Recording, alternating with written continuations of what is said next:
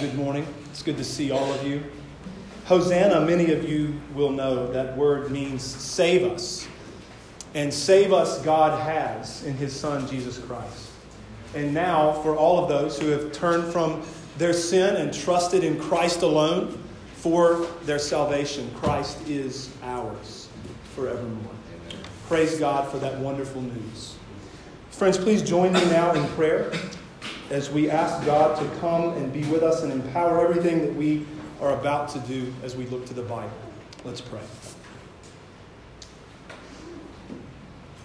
Our Father in heaven, we do thank you and praise you for your plan of redemption that you have accomplished in your Son and that you have applied to so many who sit here in this room by your Spirit. And we pray, God, that as we look to your word now, that you would come and that you would be with us. That you would fill me with your spirit as the preacher of your word so that I might be helpful to these dear people who have gathered here today. And we pray for all of us that your spirit would fill us so that we might have ears that would be able to hear your truth and hearts that would receive it and would rejoice over it. These things, Father, are so far above us. They're above our pay grade, and we can't accomplish them on our own, and so we ask you for your help. So we pray, Lord, that you would come. We pray that you would impart faith and sustain faith and change us today. We pray in Jesus' name. Amen. Amen. Well, friends, I gave a, a talk in the last couple of years to a group of high school students. And I began that time with them by asking them this question Amongst your peers, how do you think that Christianity is most misunderstood?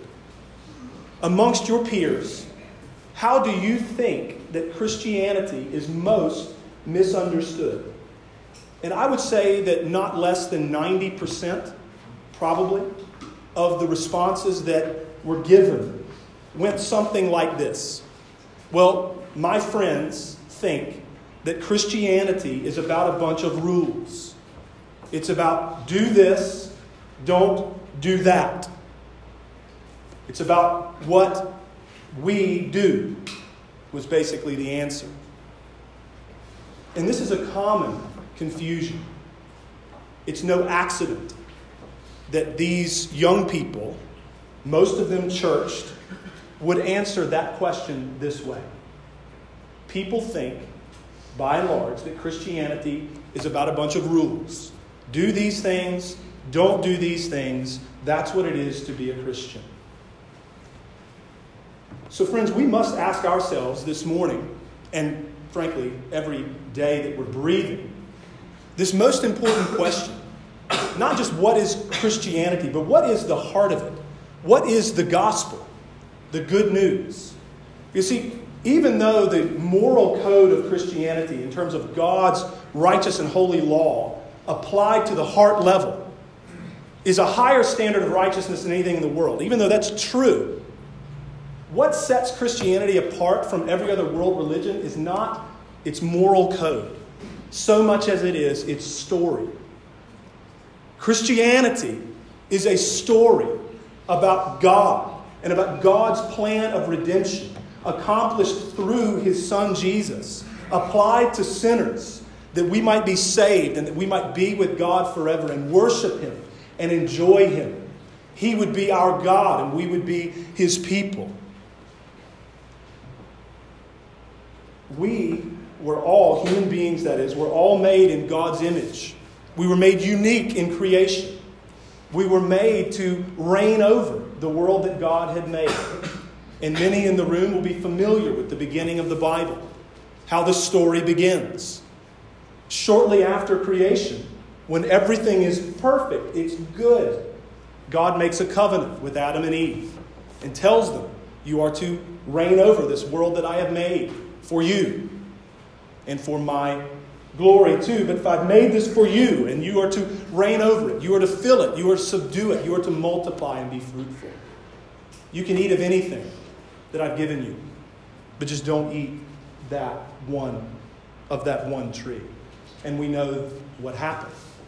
We know that our first parents, Adam and Eve, rebelled against God. They violated that covenant that God had made with them. And therefore, everyone, every human being born after them, and the entire creation along with it, was plunged into ruin and disaster. All of this in the first three chapters of this very, very large book. And so the rest of this story is about God making another covenant, a covenant of redemption, through which he would save his people. And at the center, at the pinnacle of that plan of redemption, is God's Son, Jesus Christ, Jesus the Messiah, the Son of God, God the Son, who took on human flesh 2,000 years ago. Truly God and truly man. He lived a perfect life. We've talked about this so much as we've made our way through this letter of Galatians. His perfect life is as important as his atoning death because we need righteousness that we do not have. Lawbreakers do not hang with the Lord God Almighty. So not only do our sins need to be atoned for, that's true, but we need perfect righteousness. We need someone to be our representative and fulfill God's law in our place. And Jesus accomplished both fulfilling the law and then paying the penalty that the law requires of you and of me for breaking it. And so, at the heart of Christianity is this message not about anything that you need to do or I need to do, but it's this message, this wonderful, glorious message of what God has done in Jesus Christ. The perfect life of Jesus, the atoning death of Christ, the triumphant resurrection in which he conquered sin and death and Satan, his glorious ascension to heaven, his reigning there now, and his imminent return, upon which God's plan of redemption will be consummated. That is the essence of Christianity that God saves sinners. So it's important, friends, as we think about not only our text for today, but any text from Scripture, as we think about even that group of high school students and the fact that they represent so many people in the evangelical church who would answer the question what's Christianity about? It's about a bunch of rules, man. It's about doing things and not doing others. We have to acknowledge that as evangelicals, and by that word I mean Protestant, not Roman Catholic, not Eastern Orthodox, but Protestant, conservative, Bible believing Christians in the West.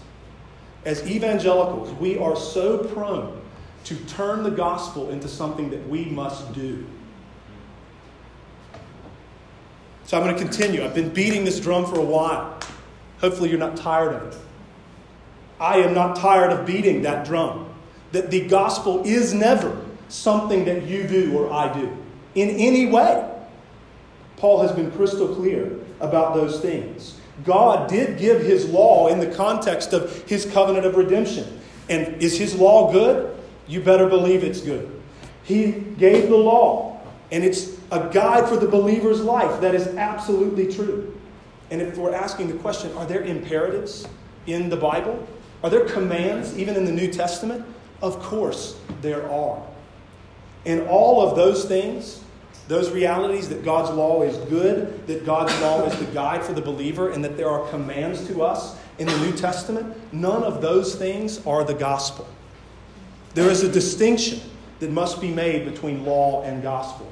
And we'll be thinking more about that even today.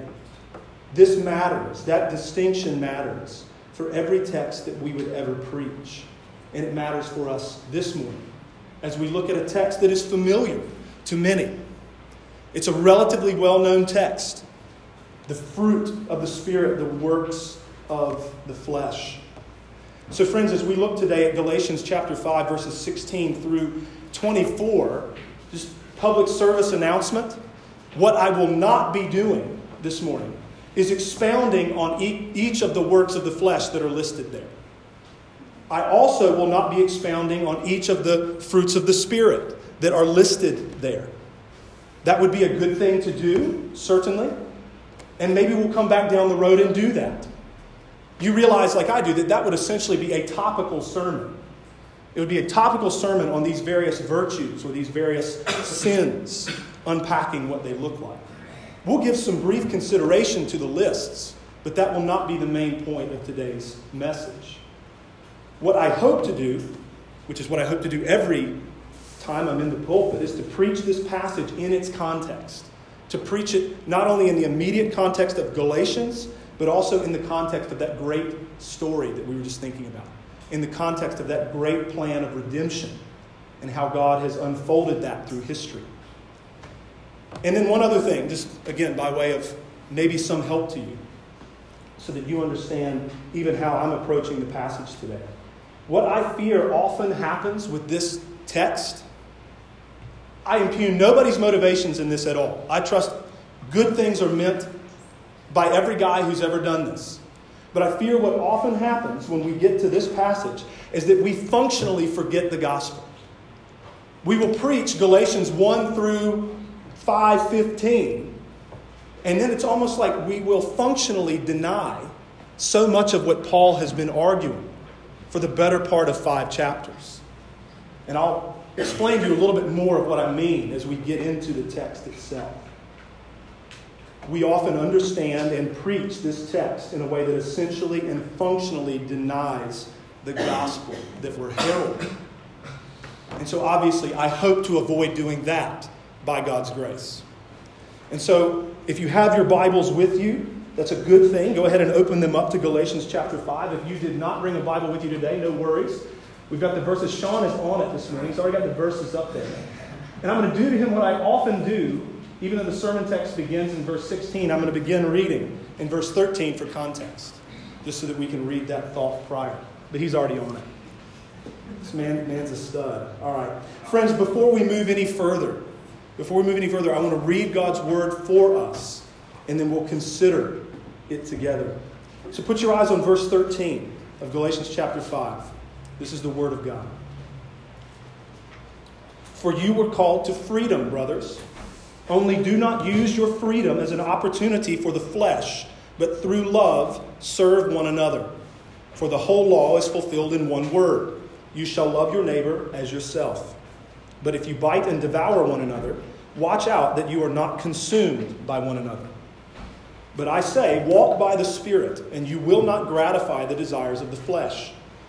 For the desires of the flesh are against the Spirit, and the desires of the Spirit are against the flesh for these are opposed to each other, to keep you from doing the things you want to do.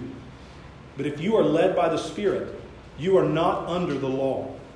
Now, the works of the flesh are evident sexual immorality, impurity, sensuality, idolatry, sorcery, enmity, strife, jealousy, fits of anger, rivalries, dissensions, divisions, envy, drunkenness, orgies, and things like these I warn you, as I warned you before, that those who do such things will not inherit the kingdom of God. But the fruit of the Spirit is love, joy, peace, patience, kindness, goodness, faithfulness, gentleness, self control. Against such things there is no law. And those who belong to Christ Jesus have crucified the flesh with its passions and desires. Amen. Thanks be to God for His Word. So I have four points or four headings for us this morning. We're going to think about this text underneath those headings. We'll take them one at a time. Number one, heading number one, point number one, we'll call it the internal war. The internal war. We're going to be looking at verses 16 and 17 primarily for the next few moments. You can put your eyes there on verse 16 and see what Paul says. He's just been talking to them about living together, the Galatian Christians, that is, how they were called to freedom in Christ, but how their freedom is not to be used as an opportunity to indulge their sinful desires, but that freedom in Christ exists so that they might genuinely love one another. We thought about that two weeks ago. And then he tells them in that context, but if I tell you, now I'm telling you, if you walk by the Spirit, you won't gratify the flesh. If you walk by the Spirit, you will not do those horrible things that destroy one another and bring ruin even upon the church. Sin, you, you realize this, I hope. If not, maybe we'll think about it today together. Sin is always antisocial. I don't know if you've thought about that before. Sin is always antisocial. So it's not an accident that Paul is talking to these believers about what walking in the Spirit looks like and what not gratifying the flesh looks like in the context of how you live together. Sin is always antisocial in that it always results in harm to others. And I know there's objections going up all over the room right now. What about private sins, man? What about those sins that I commit by myself that affect no one else? There is no such thing. Whether we realize it or not, reason with me for a moment. Whether we realize it or not, there is no such thing as a private sin that doesn't harm another human being. This is because, in its nature, sin is always selfish. Sin is always self absorbed. It's always about me, what I want and what I desire. Forget what anyone else desires, whether that's God or a brother or sister in the faith, or my friend or my spouse or my kids or whoever. And you realize that that kind of living, that kind of practice of indulging your sinful desires, even if you're doing it by yourself, is inevitably going to result in harming other people. That kind of selfish, self absorbed lifestyle will end up bringing destruction and ruin upon every relationship that you have. So, Paul is dealing with something that is deadly serious, that not only brings bad things into the life of the individual, but it also brings destruction into the life of the body of Christ. I tell you, though, if you walk by the Spirit, you won't gratify the desires of the flesh. You won't destroy one another. You won't, as a general rule, indulge your sin. It is through walking by the Spirit, according to Paul, that we can honor God and love others and keep from sinning. Just so you know this as well, in, uh, it's going to be a few weeks from now because we're going to take a break from Galatians and I'm going to do a brief series on, on marriage, essentially. Though I don't even know that I want to call it a marriage series anymore because I think it's just more sin and the realities of a fallen world, but that's another conversation for another time. You'll get that next week. We will be dealing again with this idea of walking by the Spirit and living by the Spirit in the next Galatians sermon.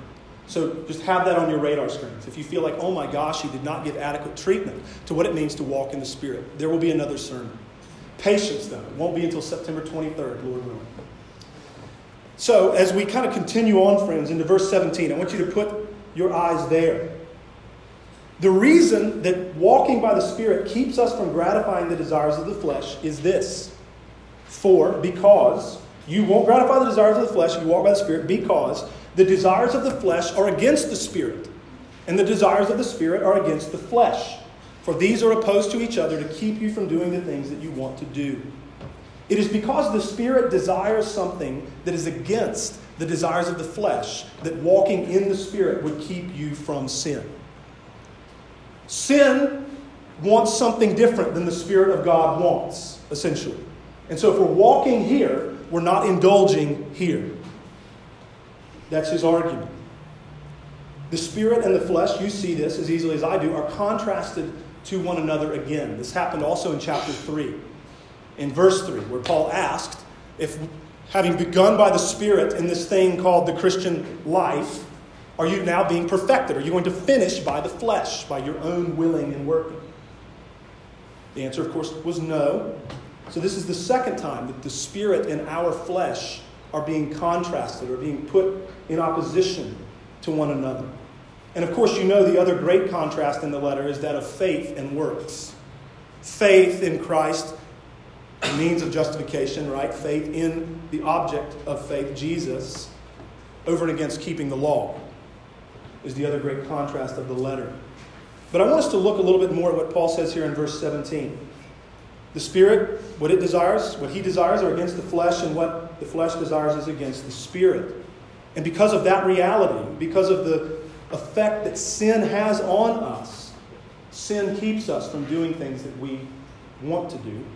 Vice versa, the Spirit keeps us from doing, or keep, or allows us and empowers us to do the things that we want to do.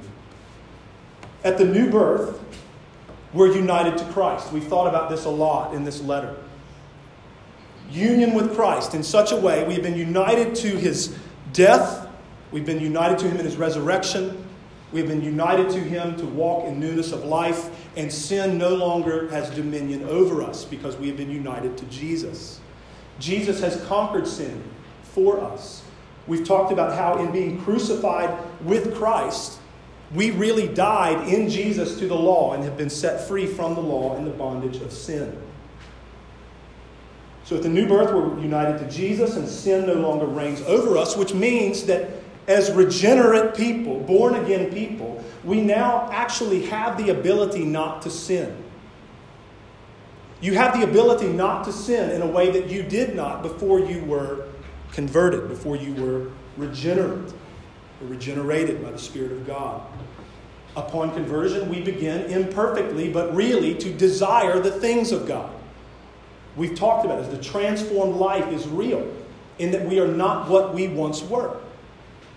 But all of this, that ability now not to sin, and the desires that are changing within me, and the reality that there still is this thing called the flesh and indwelling sin, creates now a new kind of conflict inside of us that did not exist before. This is why, when people think that being called you know, by God and His sovereign grace to become a Christian, if you think that it's going to make your life easier, I'm sorry to disappoint you, it's just not true. Often you will find that the struggle becomes more intense, the struggle becomes more real. Because before I was sinning and I didn't care. Maybe in some earthly way I did, because it might affect my relationships, or it might affect my finances, or my living situation, or whatever. So I care about that, but I don't care about my sin. But upon being converted by the Spirit of God and these realities taking place inside me, there now is a real war and a real conflict going on. It's intense. God's Spirit is now in us. He's changing our hearts and He's renewing our minds. He's giving us new desires, and we are still fallen. Redeemed, yes. Regenerate, yes. And still fallen. We still have a nature corrupted in Adam. And so, there is an internal war.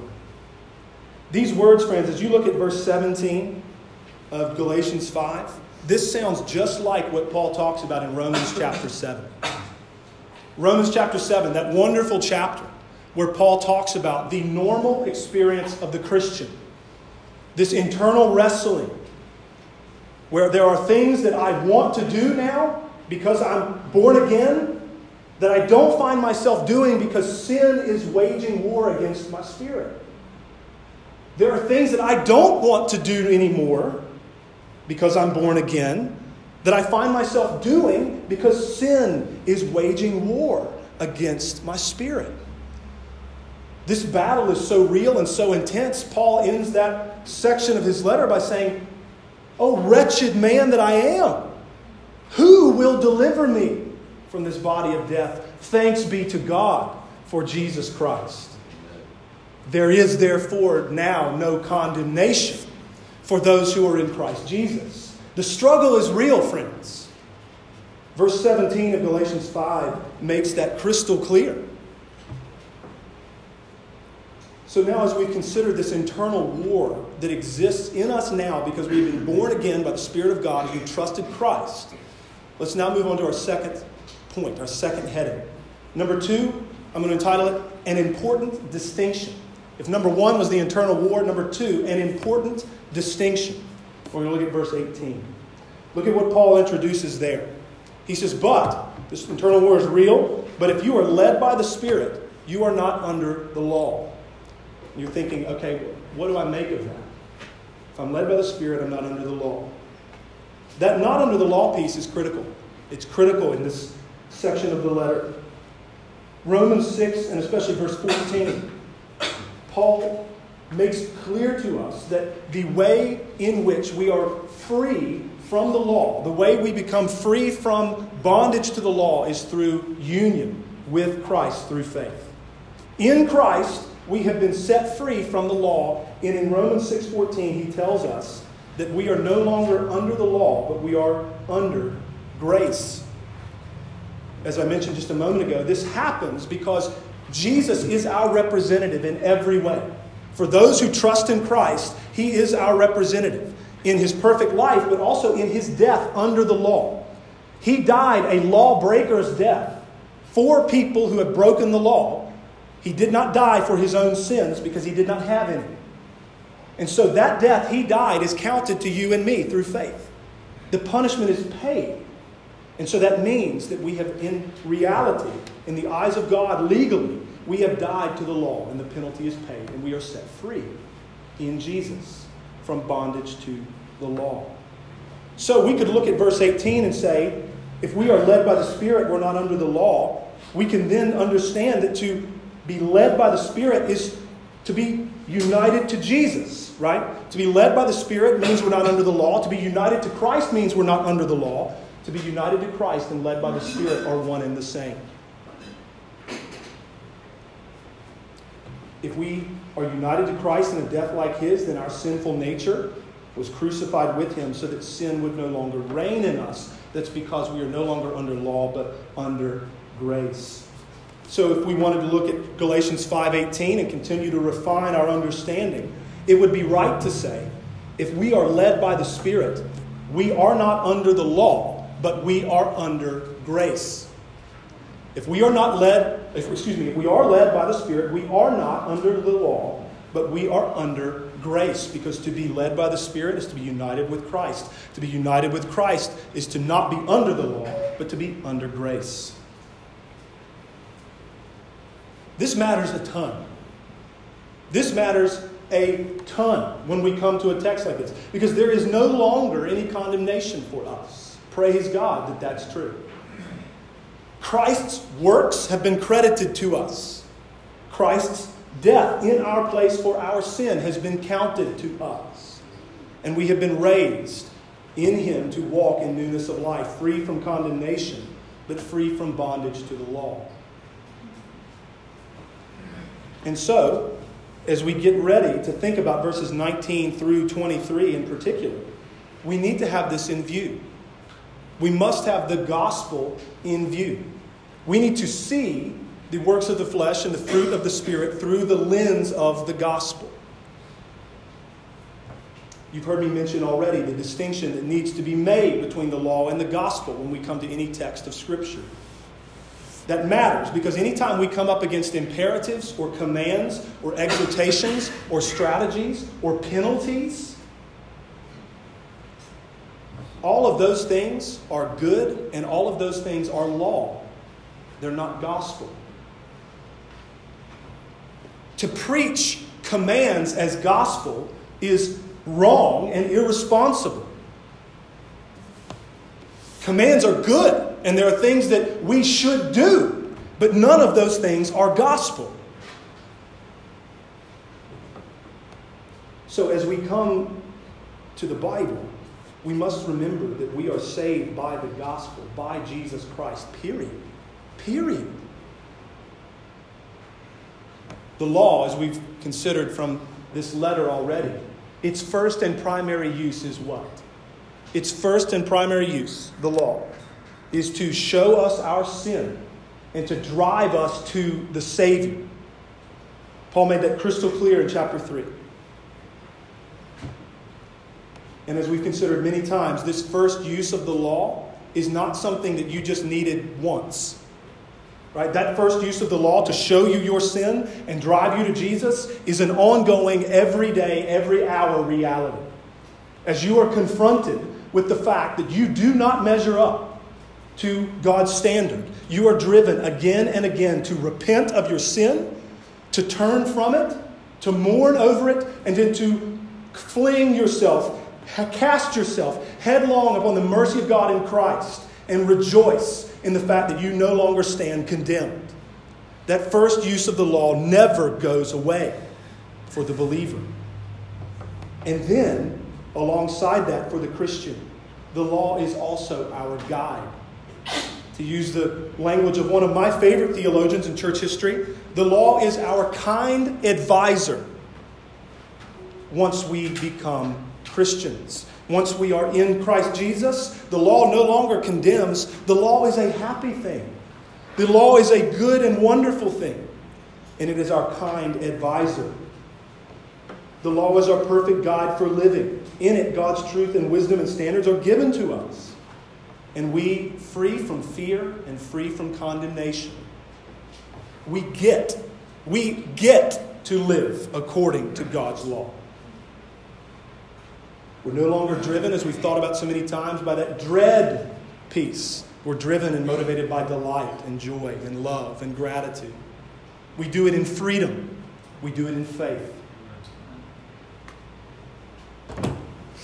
So, this important distinction, the distinction that I'm making, friends, is that distinction between law and gospel, between being under law and under grace.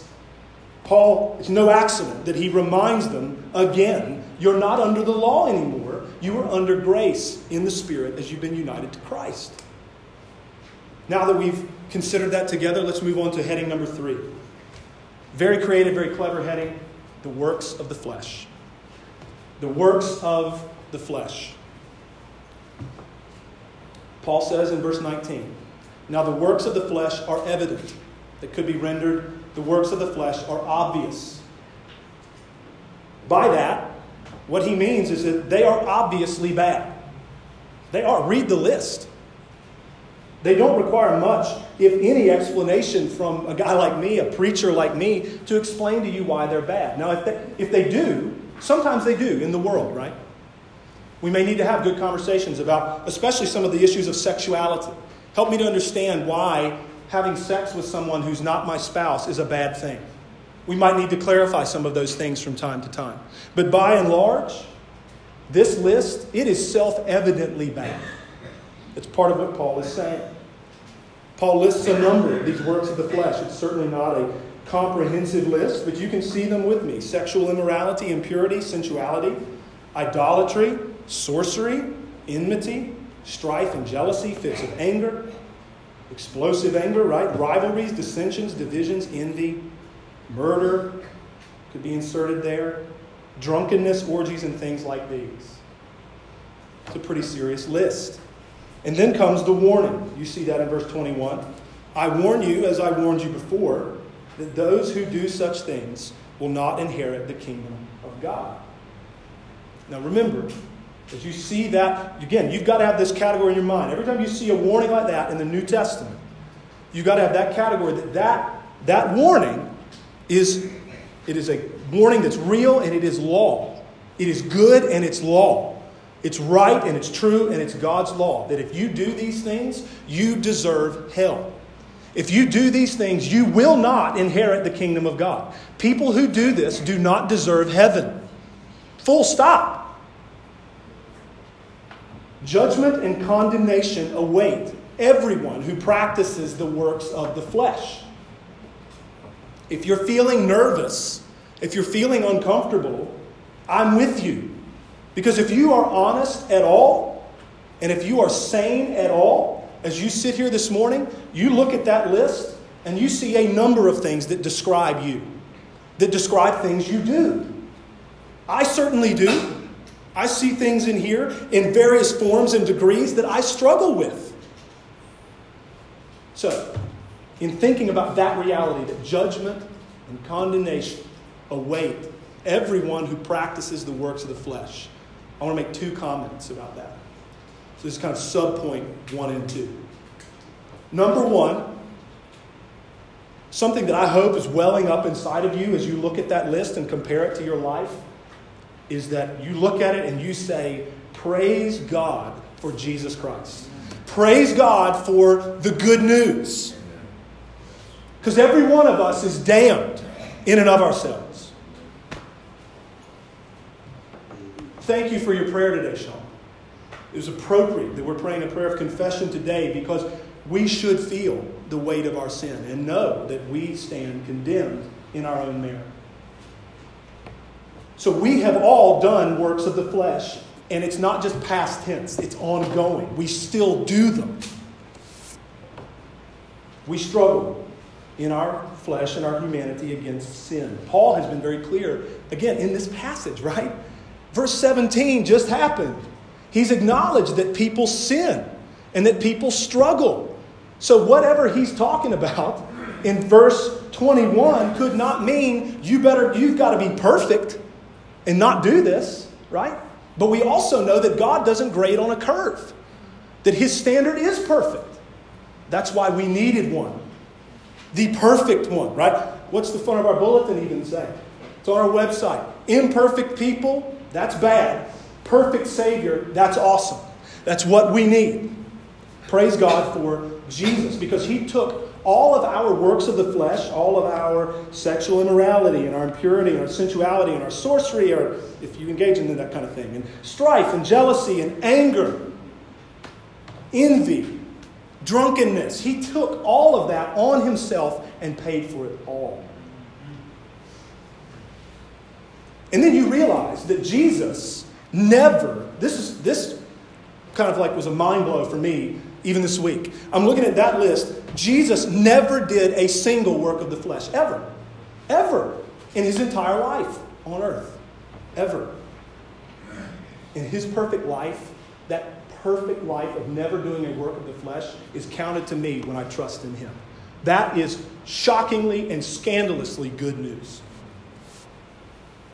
All of this through faith. That's gospel. And praise God for it. Second comment I want to make about judgment and condemnation coming to people who do works of the flesh is that now that we are justified, declared righteous in Christ, and united to Him, we should flee from works of the flesh. Let me say that again. Now that we are justified and united to Christ, we should run from works of the flesh. Not because we're trying to earn salvation but for several other reasons. These things are clearly bad. They don't honor God, obviously. And even in your own life, the dishonor to God is the biggest deal, right? But if you want to just talk like existentially, your life, these kinds of things, these works of the flesh, as they characterize us and as they kind of infiltrate our lives, they bring pain and suffering and heartache and ruin. They lead nowhere good. Nowhere good. So we should, friends, strive to avoid these things. We should fight against them. We are justified completely by faith in Jesus Christ. We are counted righteous completely in Him. And that never, as we've considered, ever does that faith alone, in Christ alone, by the grace of God alone gospel produce apathy. It doesn't. It gives us life with which to fight. And so we strive and we fight against these works of the flesh. Not only do we strive and do we fight, but we pray. We pray for grace that we would not engage in these kinds of things. Not because we're a bunch of prudes, not because we're a bunch of moralists who think that we're going to be saved by keeping the rules, but because we love God and want to honor God, and because we believe Him, we have faith in God that these things will wreck our lives. And so we run from them. And we pray for the grace that we need to not engage in them. And then we lock arms together as a local church, as brothers and sisters in the faith in, that have covenanted together. We lock arms together and help one another in the fight what we do. And all of this, I trust it might go without saying, but I want to be clear. All of this we do in the power and in the grace of God, by the Spirit of God, knowing, knowing that we are good with Him and that He is good with us, and that we will never face condemnation because of Jesus Christ. Fourth heading. Number four. Also, very cleverly entitled, The Fruit of the Spirit. The fruit of the Spirit. So, number one, the internal war. Number two, an important distinction. Number three, the works of the flesh. Point heading number four, the fruit of the Spirit. Put your eyes on verse 22. If the works of the flesh were obviously bad, the fruits of the Spirit, friends, are obviously good, right? They're obviously good. Look at the list love, joy, peace, patience, kindness, goodness, faithfulness, gentleness, self control. those things are obviously and self evidently good. Paul reiterates that in verse 23 by saying, Against such things there is no law. No kidding, Paul. Those things are awesome. Those things are worked in human beings by God because those things characterize God and His righteousness and His perfection.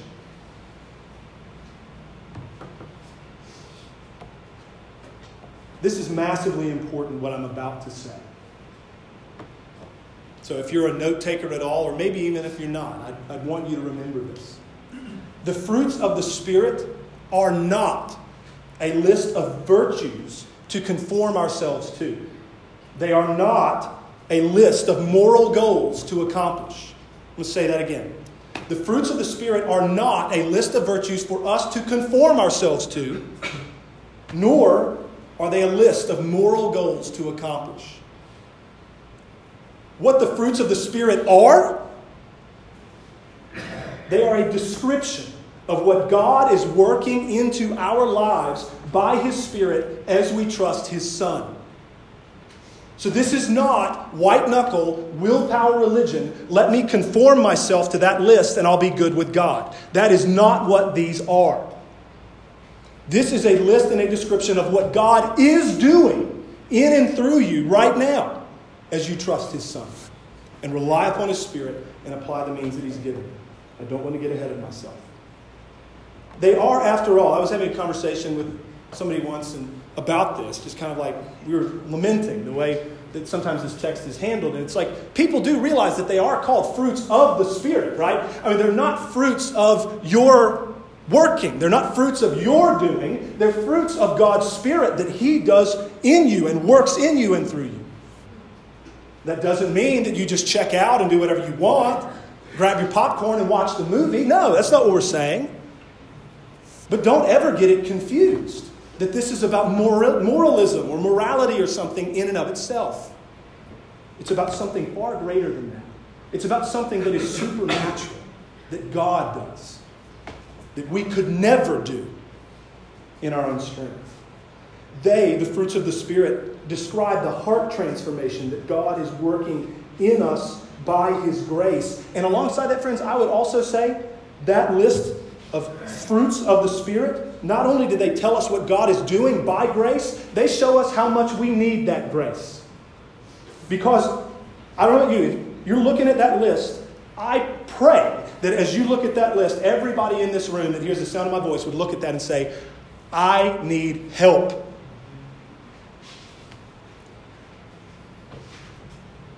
If you're looking at that list and you're thinking, I'm doing pretty good here, Talk to me after the service. I'll be back there at that door. And I just want a kind of dose of sanity, okay? You're not doing that well. None of us are. So, friends, this is why the, the approach to this text that is simply don't do the works of the flesh, do these things, be the fruit of the Spirit. That kind of conform yourself approach that's why it's puzzling to me. Because forget the works of the flesh for a minute. We've already thought about them. Let's just talk about the fruits of the Spirit. If the fruits of the Spirit are some kind of new law that we must conform to in order to be saved, the fruits of the Spirit are not good in that sense anymore. They are a death sentence. Because none of us will ever demonstrate in this life an adequate amount of the fruit of the Spirit in order to merit salvation. Nobody. So, looking at that list, looking at the fruits of the Spirit, we need help. And praise God that He is faithful to give it. And He does. Pray for that help from God. Pray for grace that He would work by His Spirit in you. And, friends, be diligent in applying ordinary means that God has given. Right?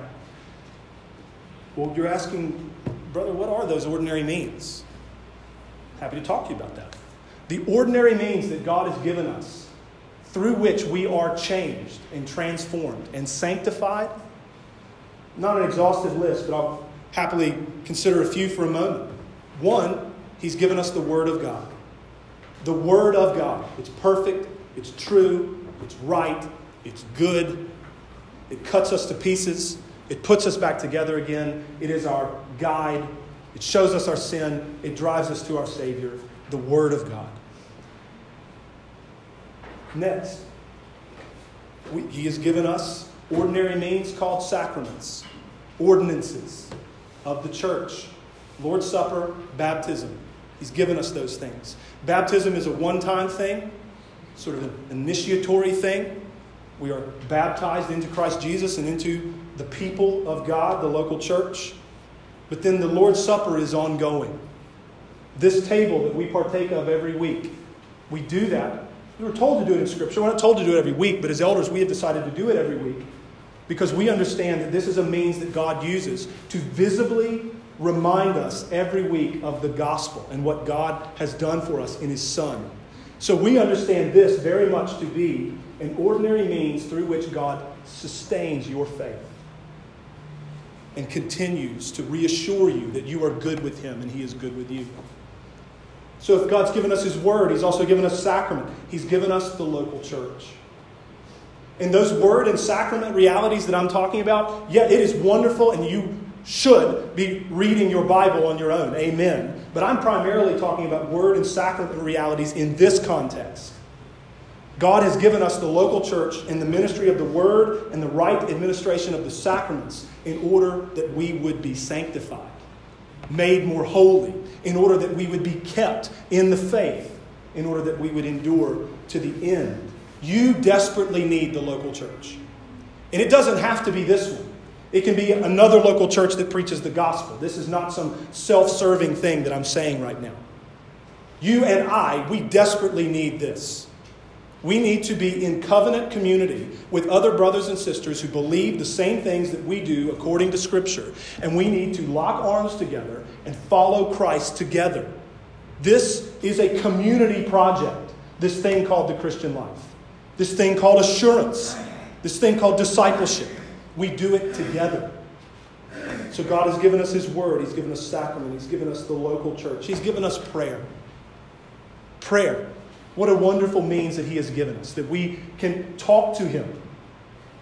Doesn't have to be in any particular form, can be very conversational. Talk to God about our struggle with sin. We confess to Him our sins, and He is faithful and just to cleanse us from them and to cleanse us from all unrighteousness and to forgive us for our sins. We can ask Him for His help and His grace that we might live unto Him. He is delighted to answer prayers like those. And God has also, this is another one that has landed on me lately. God has also given us song. Song. He's given us verse and music and rhythm. I don't know about you, but I'm gripped every week by songs that we sing, by the truth that's contained in them, by some of the melodies. I don't love all of them. I trust you don't either. Your preferences about melodies don't matter, nor do mine. And so the theology, though, that's in those songs, those words, and some of those tunes, man, they affect us. They teach us. They're means that God has given to sustain faith. They're means that God has given to continue to sanctify. So, friends, one comment that I would make about walking in the Spirit or walking by the Spirit that Paul is referencing here, all of those ordinary means that I'm talking about characterize a life of walking in the Spirit, walking by the Spirit. It's not some mystical thing, it's a very real and practical thing.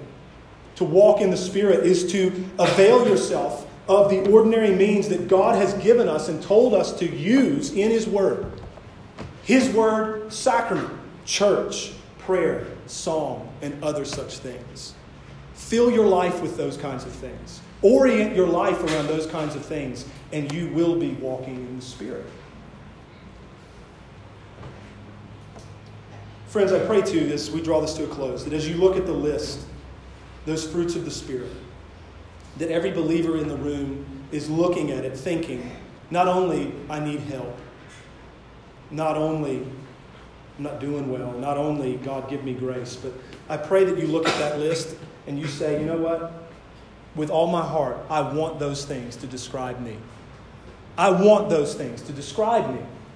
They describe me as I, some of those things I'm seeing in my life, but I want more of that. I pray that's everyone's desire and everyone's posture. And the wonderful news about it is that we can all take heart that God is doing the work. God is making us into the kinds of people who are characterized by love and joy and peace and patience and kindness and goodness and faithfulness and gentleness and self control.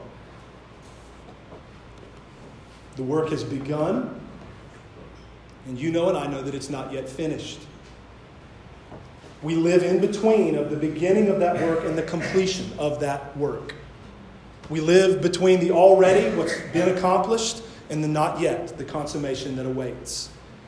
No one is fully sanctified yet. But there will come a day when you will be, and so will I. The work will be done one day, and it will be done perfectly because God will have seen to that. He has promised that. Hebrews chapter 10. For by a single offering, Jesus has perfected for all time those who are being sanctified. The work of Christ makes it a certainty, perfected for all time. It's done, it's finished, it's guaranteed. Christ, Ephesians 5, loved the church and gave himself up for her that he might sanctify her, having cleansed her by the washing of water with the word, so that he might present the church to himself in splendor, without spot or wrinkle or any such thing, that she might be holy and without blemish. Praise God. That's true.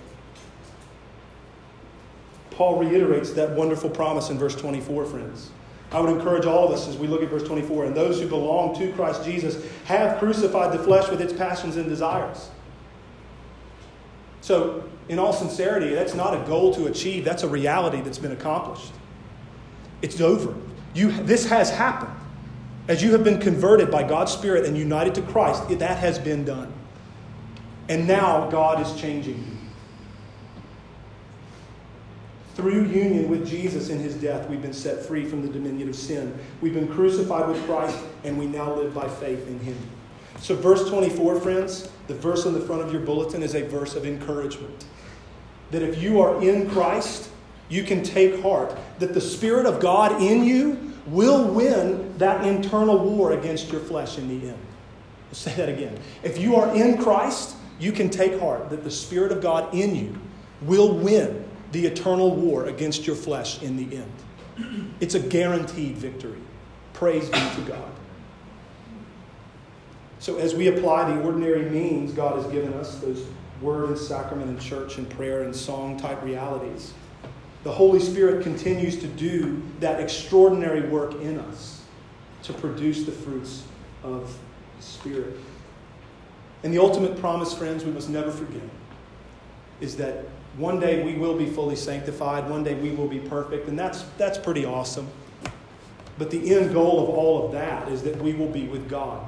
We will be presented to Jesus in perfection, and we will see him as he is, and we will get him forever, like we sang earlier.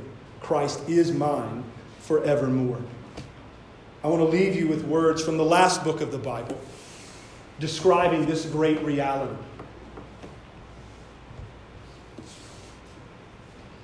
Then one of the elders addressed me, saying, Who are these? Clothed in white robes. And from where have they come? He's talking about that great multitude that no one can count, wearing pure white robes. Who are these? The elder, one of the elders asks John, the writer of the letter. I said to him, Sir, you know. And he said to me, These are the ones coming out of the great tribulation. They have washed their robes and made them white in the blood of the Lamb. They are before the throne of God and serve him day and night in his temple, therefore. And he who sits on the throne will shelter them with his presence. They shall hunger no more, neither thirst any more. The sun shall not strike them, nor any scorching heat. For the Lamb is in the midst of the throne and will be their shepherd. And he will guide them to springs of living water and God will wipe away every tear from their eyes. Praise the Lord. He's promised to do that. He's promised to sanctify you. He's promised to make you more like His Son. He's promised to work in you the fruits of His Holy Spirit, and He has promised that you will get Him forever and that He'll wipe away every tear from your eyes and mine. It will be a great day. Let's pray. Our Father in heaven, we do pray that you would continue to work in us by your Spirit, even as we've been considering this morning. We pray that you would continue to work in us love and joy and peace and patience and kindness and goodness and faithfulness and gentleness and self control. We pray, God, that you would sustain our faith, that you would continue to give us faith in your Son. We pray, Lord, that we would be filled with joy and anticipation at the knowledge of what you most certainly will do in us and for us. We pray for ourselves as a church that we would lock arms together, that we would walk lovingly and charitably and faithfully with one another. We pray that we would bring you honor as individuals and as a church. We pray for all of these things in Jesus' name. Amen.